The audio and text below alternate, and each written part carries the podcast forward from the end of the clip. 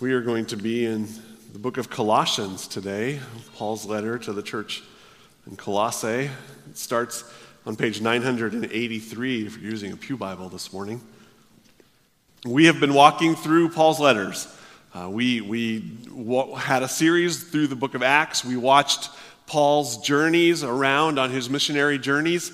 Um, we, we learned about where he went and why he went there and all those things. And then we have now jumped into these letters, quick surveys over the letters so that we can better understand uh, where Paul was, why he wrote it, who he wrote it to, some of the background be, be around all of these different New Testament letters that we have of Paul's. And we've been looking at them in chronological order, seeing the way that he wrote them and when he wrote them. We've looked at, at Galatians and Thessalonians, both letters to the Thessalonica church. Uh, we saw the letters that, that Paul wrote, or at least some of the letters, the ones we have, that Paul wrote to the church in Corinth. We found the letter, we, we looked at the letter to the Romans that he wrote while he wintered in Corinth and wrote the letter to the Romans, anticipating that he would get there, that he would be able to spend time there in Rome and, and continue on in his journeys. That's not exactly the way it worked out for Paul, though. He did not end up being able, to, in, in freedom at least, to travel to Rome as he had hoped and on to Spain. Instead, he travels to Rome uh, under chains. He's been arrested, he's kept in captivity in, in Caesarea, and finally he's sent as a prisoner off to Rome and, and ends up staying in as a prisoner in Rome for a couple of years. It's there while he's in chains in Rome, uh, under, under Roman guard, in fact, probably chained directly to a guard, uh, that he writes these prison letters or these captivity letters that we've been looking at here for these last couple of weeks. Ephesians is probably the first letter that he writes. Colossians is the second letter here. Uh, Philemon, which we'll talk about a little bit today and, and more in coming weeks, is also written. Those three are probably written really close together. Philippians is also written, we think, as Paul is, is in captivity in Rome. He's able to have he's able to have visitors. He's able to have he's under house arrest. He probably has some visitors that come and spend time with him, it appears but, but he is in chains and writes these letters, these captivity letters, Ephesians, Colossians, Philippians, and Philemon, while he's there. These letters tend to have a little different theme than some of those ones that he wrote during his missionary journeys. Uh, those, would, those had specific issues that he was writing to those specific churches about. And this letter, even in Colossians, has some of those specific issues that he's writing specifically to the church in Colossae about.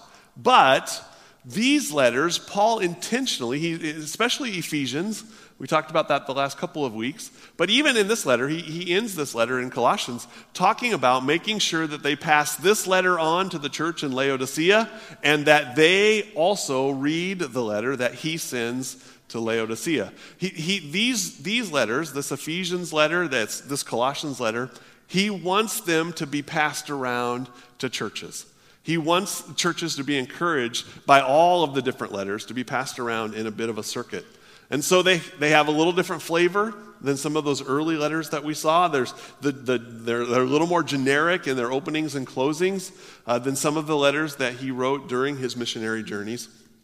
And he, he writes them so that the church might be strengthened, so that the church might be encouraged. We especially saw that in these last couple of weeks as we looked at the letter to the church in Ephesus. Remember, Paul loved Ephesus. He had spent three years in Ephesus. Much of his ministry during those years was he, he, he loved the people of Ephesus. So much so that even when he wanted to visit, as I shared earlier, as he wanted to visit with the elders of the church as he was traveling back by, he wouldn't stop directly in Ephesus because he knew it would be too hard. Too many, he had too many connections, too many relations, too many people would want to see him, and he didn't have time for that. And so he asked the elders of the church to come and meet him on this different spot in Miletus so that he could visit with the elders of the church.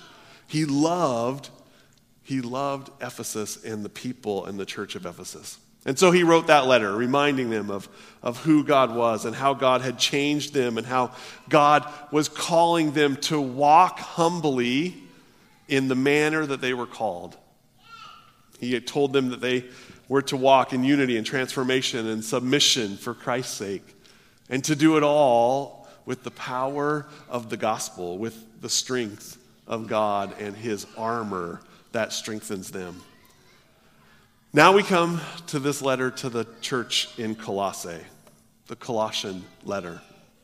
This letter, this letter is written to the to church in Colossae, probably a place, a town that Paul had never been to.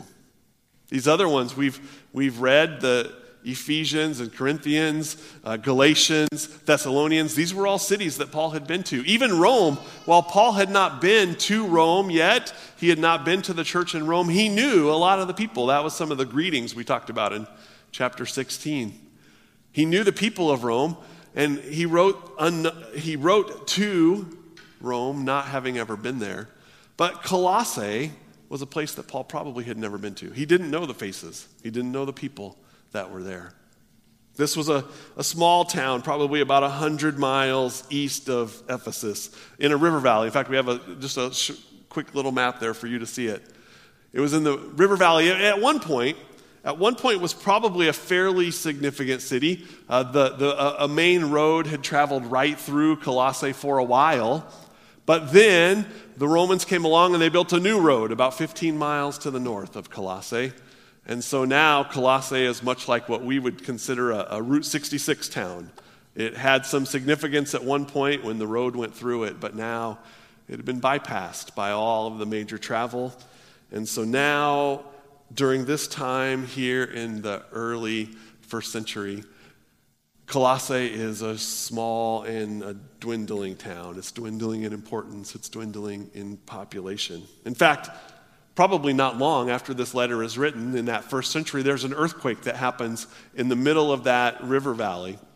And Laodicea and Hierapolis, which you can kind of see there, not too far away from Colossus, they, or Colossae, they, they rebuild their cities. But Colossae, because it's been dwindling, because it's getting smaller and smaller and less and less important, they do not rebuild their city after the earthquake. And so it's not even long after this letter that they're their city is destroyed. The city of, of Colossae was, was probably most well known for two things. One was that they, they had a purple, a rich purple dye that they created, manufactured there in Colossae that they would put into wool fabrics. They were well known for that. They were also well known for these large uh, rock and sediment deposits that were through the river basin there around Colossae uh, large deposits that, that people would see and, and look at and think that they could possibly be monsters.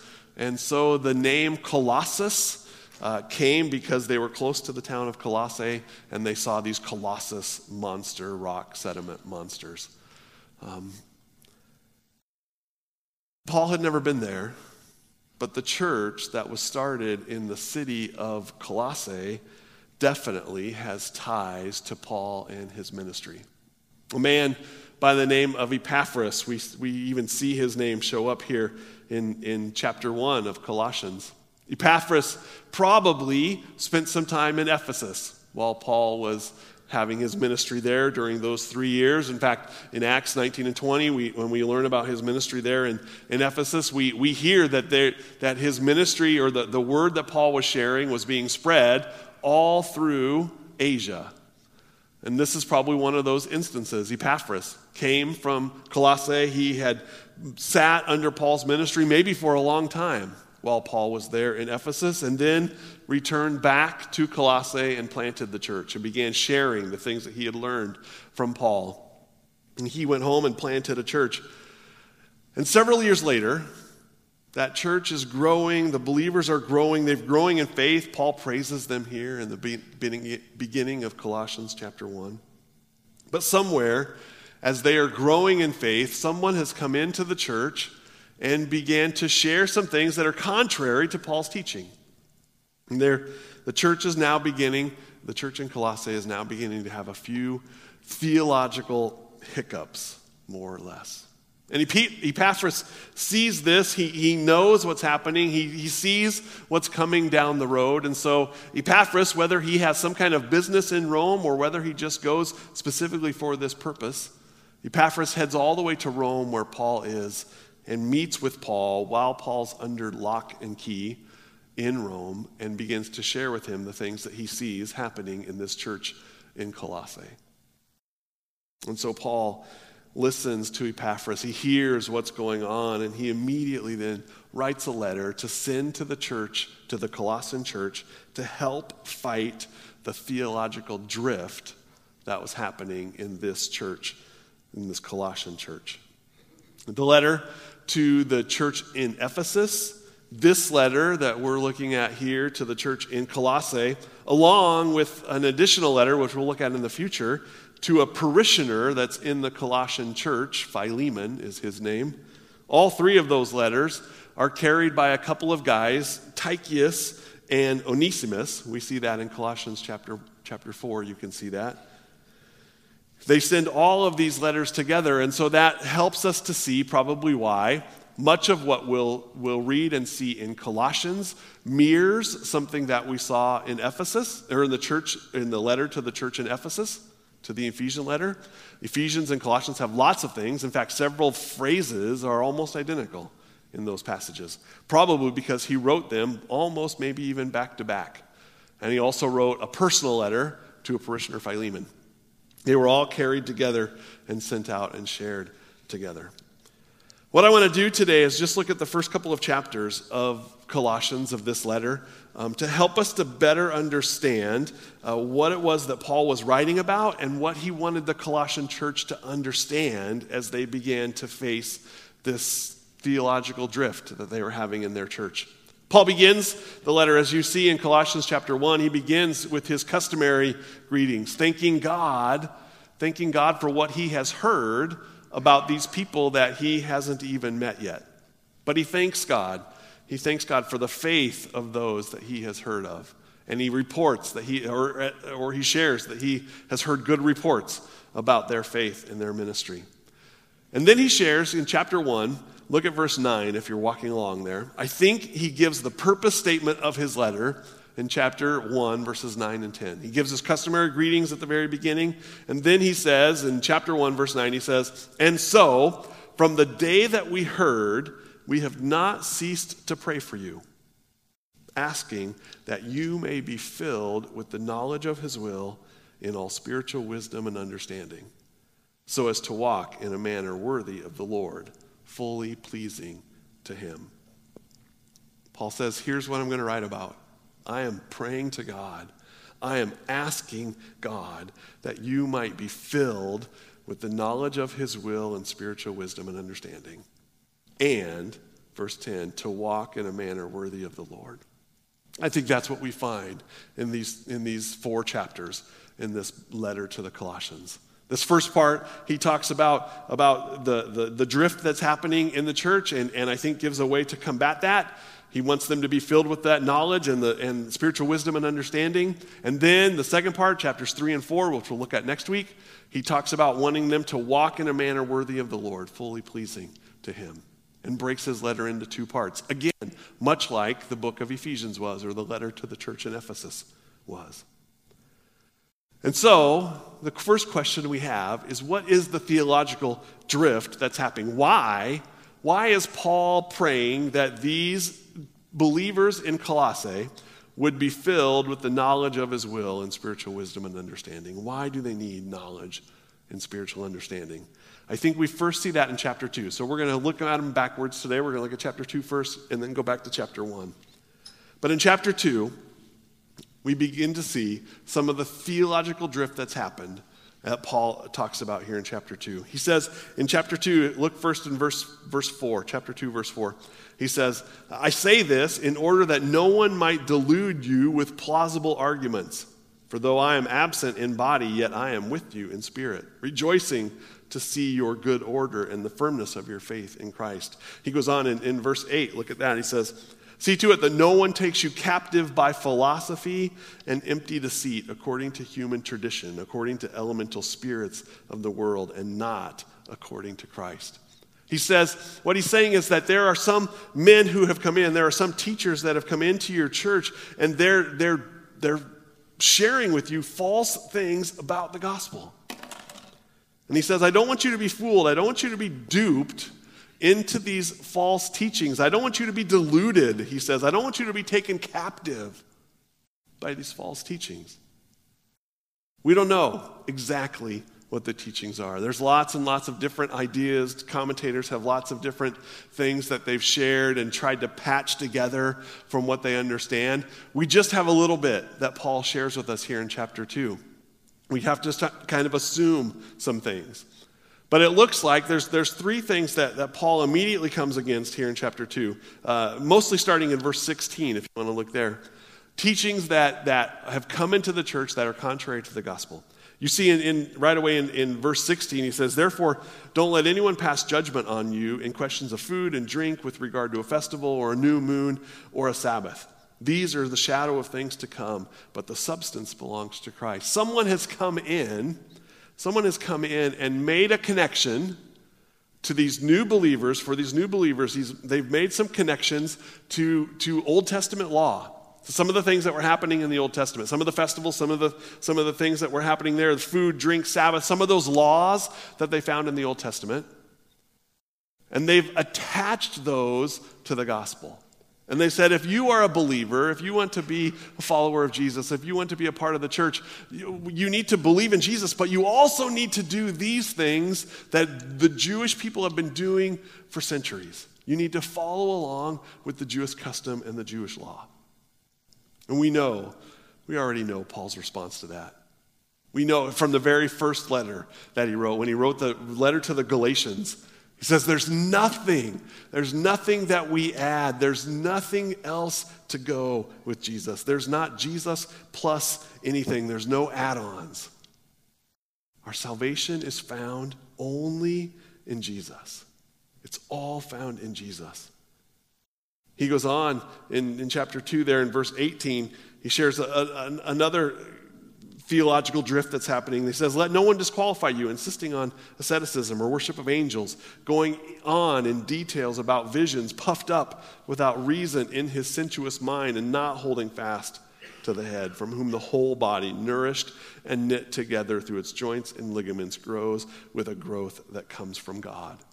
Again, we don't know everything that, that falls into this category. We don't know exactly what was being taught. But we do know that it wasn't long after this period that Gnosticism, which we've talked about a few times, Gnosticism begins to spread, especially throughout the church, not long after this. And Gnosticism, again, is the idea, is the idea that, that matter is evil and only spiritual things can be good. And again, we've, we've talked about, we, we, I can certainly see where that might come from because we know, we know the struggles and temptations and, and sinfulness that we deal with in our body. And so there are some, there were some people that, that were trying to, to, to, to protect Jesus they were saying, I know how sinful I am. I know the temptations that I have. I know the things that, that, I, that I desire and want to do. I know the selfishness that I deal with in myself. And so Jesus could not be human like I am because I know how, how unholy, I know how unrighteous I am. And so, if Jesus was a man like me, there's no way that he could be righteous. There's no way that he could be holy. There's no way that he could be perfect. And so, Jesus could not have been a physical human being man like I am. And so, they had to separate him from the humanity of men. And Paul says that is not the way it is. Jesus was 100% man and 100 percent God. He says, he says it here, he says, he says, they're not holding fast in verse 19, not holding fast to the head, the whole body nourished, knit together through its joints and ligaments, and grows with a growth that comes from God. He says the physical body of Jesus is important. The physical body of Jesus is important. He also goes on there, if you continue on in verse 20 of chapter 2. If Christ, you died to the elemental spirits of the world, why? as if you were still alive in the world, do you submit to regulations? Do not handle, do not touch, do not, do not taste, do not touch, referring to the things that all perish as they're used according to human precepts and teachings. Again, another teaching that was probably in there was that there were some kind of extra biblical, they didn't have the whole Bible at that time, but some extra Jesus regulations that, that were being put on believers that were said to help keep them holy, to help keep them perfect, to help keep them in righteousness and in holiness. Again, the idea of Jesus plus something else is what their salvation is based on. And Paul says that is not the case. These things have an appearance of wisdom. They promote self made religion and, and asceticism and severity of the body, but they have no value in stopping the indulgence of the flesh. They have no value. He says there is nothing, there's nothing that can be added on to Jesus. It's all about Jesus. He is what our salvation is based in. It starts and finishes in Jesus. It's all about Jesus. Paul's response to this early church and to these heresies that are being spread in the Colossian church was not a point by point refutation, though he does that a little bit here in chapter 2. But it's not a point by point, he doesn't detail their argument and give his own argument. Instead, what Paul does, and what we saw in chapter 1, which we'll look at here next, what Paul does is not point out all of the negatives of, of the heresy, but instead, what Paul does is points to the real thing. What Paul does is point to Jesus. It's much like what I'm told or what I've read is the training for a good bank teller. When they are told, uh, when, they, when they're trained on how to spot counterfeit bills, it's not that they're given lots and lots of counterfeits to look at and to study and to try to figure out how they're counterfeit and how they're different. Instead, the training, what I'm told at least, the training for bank tellers is that they're given lots and lots and lots of real money. They feel it, they, they, they know exactly how it feels and what it smells like and all of the details of it. They, they're, they're so in tune to real money that when something counterfeit comes through, they know it right away. They can see it right away. They feel it right away. They know the difference because it's not the real thing. That's what Paul is trying to do here in this letter to the Colossian people. He wants them to know the real thing. He doesn't worry so much about the heresy. Instead, he wants them to know who Jesus is. Paul's response to this theological hiccup in the Colossae church is that he wants them to be so filled with Christ that the counterfeit philosophies can't take root inside of them. And so he says, I pray that you may be filled with all the knowledge of his will and all spiritual wisdom and understanding. I want you to know Jesus and to be filled with him. So let's look at chapter 1. This is where I think he starts that idea. I already told you in verse 9, that's the theme of the whole book. I want you to be filled with knowledge of His will, spiritual wisdom, understanding. And he continues on in verse 10 so as to walk in a manner worthy of the Lord, fully pleasing to Him, bearing fruit in every good work, and increasing in knowledge of God, being strengthened with all power according to His glorious might. For all endurance and patience with joy, giving thanks to the Father who has qualified you to share in the inheritance of the saints in light. He's delivered us from the domain of darkness, and He has transferred us to the kingdom of His beloved Son, in whom we have redemption, the forgiveness of sins. Paul tells us here early on in this letter to the Colossians, he says, This is the real thing.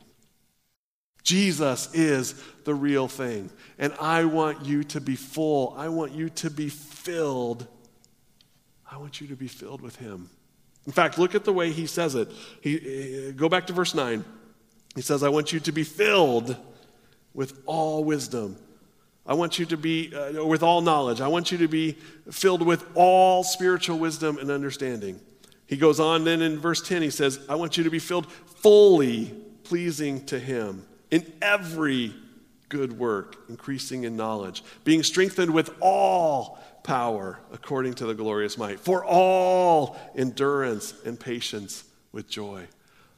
I want you to be filled, full, all, every, all of those words Paul uses over and over and over again in this first chapter. I want you to know Jesus. The refutation for, for chapter 2 in Colossians is right here. Jesus. Jesus is the way to refute this theological drift. Jesus is the full coming of God.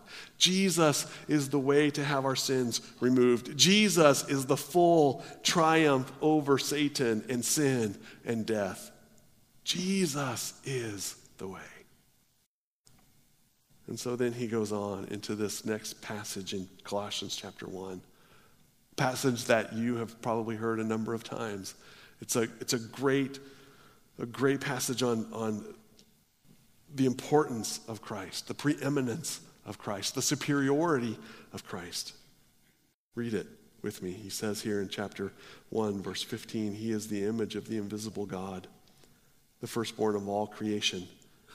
For by him all things were created in heaven and on earth, visible and invisible, whether thrones or dominions or rulers or authorities, all things were created through him and for him.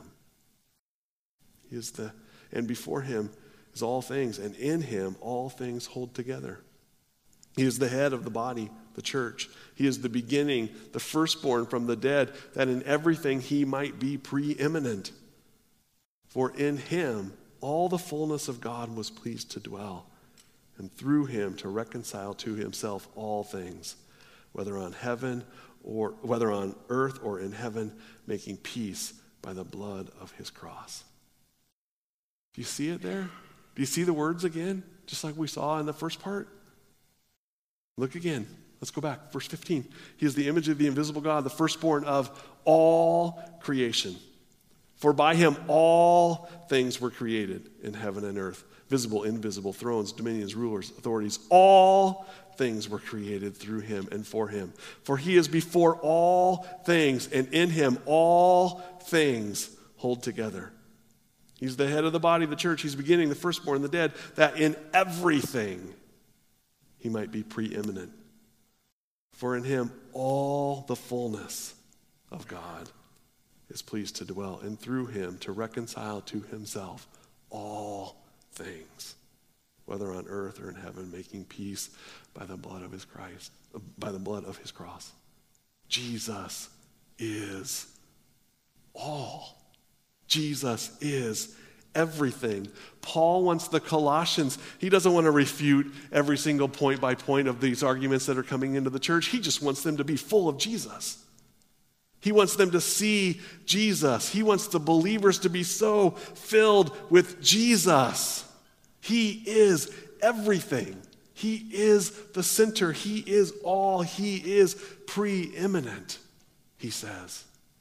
It's all about Jesus. And our hope, he says here in chapter 1, our hope comes because the fullness of Christ dwells in us. Continue on there in, in chapter 1. He says, down a little bit in verse 27, he says, To them, to those who have come, to them, God chose to make known how great among the Gentiles are the riches of the glory of this mystery, which is this Christ in you, the hope of glory. It's Him that we proclaim, warning everyone, teaching everyone with all wisdom that we, we may present everyone mature in Christ. That's what I toil for, he says. That you might know Christ in you. That's your hope of glory. It's all about Jesus. It's all about Jesus. The response that these Colossian believers need is not a detailed, a, not a detailed answer. They need Jesus. And they need to see that Jesus is everything. Jesus is the hope for the church in Colossae. He was the hope for the early church all through that region as the church of Laodicea and Hierapolis were to share in this letter as well. And Jesus is the hope for us as well. The worship team is going to come this morning and we're going to sing a song reminding us that Jesus is the center of all things. Paul writes this letter and he He walks through, again, this theological drift a little bit. He, he reminds them of who Jesus is. And then, just as he did with the Ephesian letter, he says, I tell you all of this. I want you to be filled with Jesus. I want you to have all knowledge of Jesus so that you might walk in a manner worthy of the Lord, fully pleasing to him, bearing fruit in every good work. Chapters 3 and 4, the second half of this letter, will walk us through some of that. Much like, again, much like the letter to the Ephesians, how we are to, to take off all of these sinful old nature things, how we are to put on this new nature, how it's to revolutionize our, our, the, way that we, the way that we treat our family and the way that we respond to, our, to those that, that, that work for us and, and to those who are above us how it's to change everything about who we are because Jesus is everything. It's all about Jesus. That's the focus that Paul has in this letter to the Colossian church. So stand with me this morning as we worship, as we are reminded that Jesus is the center of all things. Oh, Christ, be the center of our lives, be the place we fix our eyes, be the center of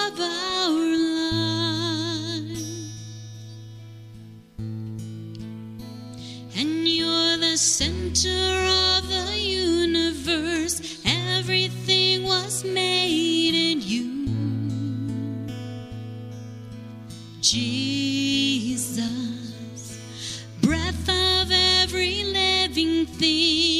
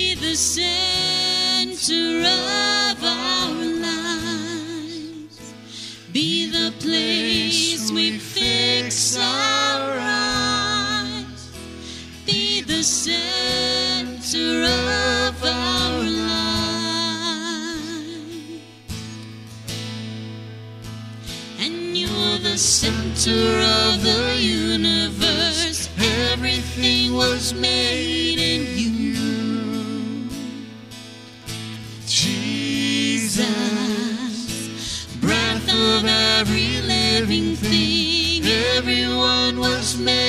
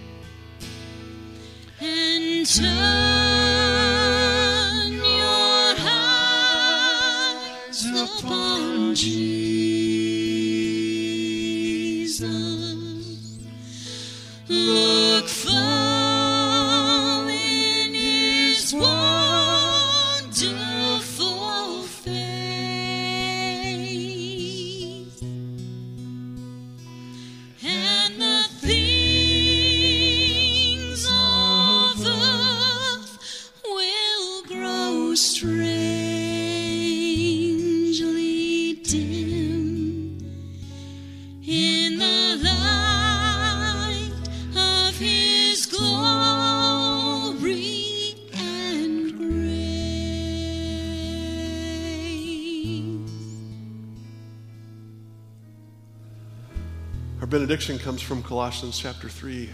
Paul says this Let the peace of Christ rule in your hearts, to which indeed you were called in one body, and be thankful. Thank you for coming this morning.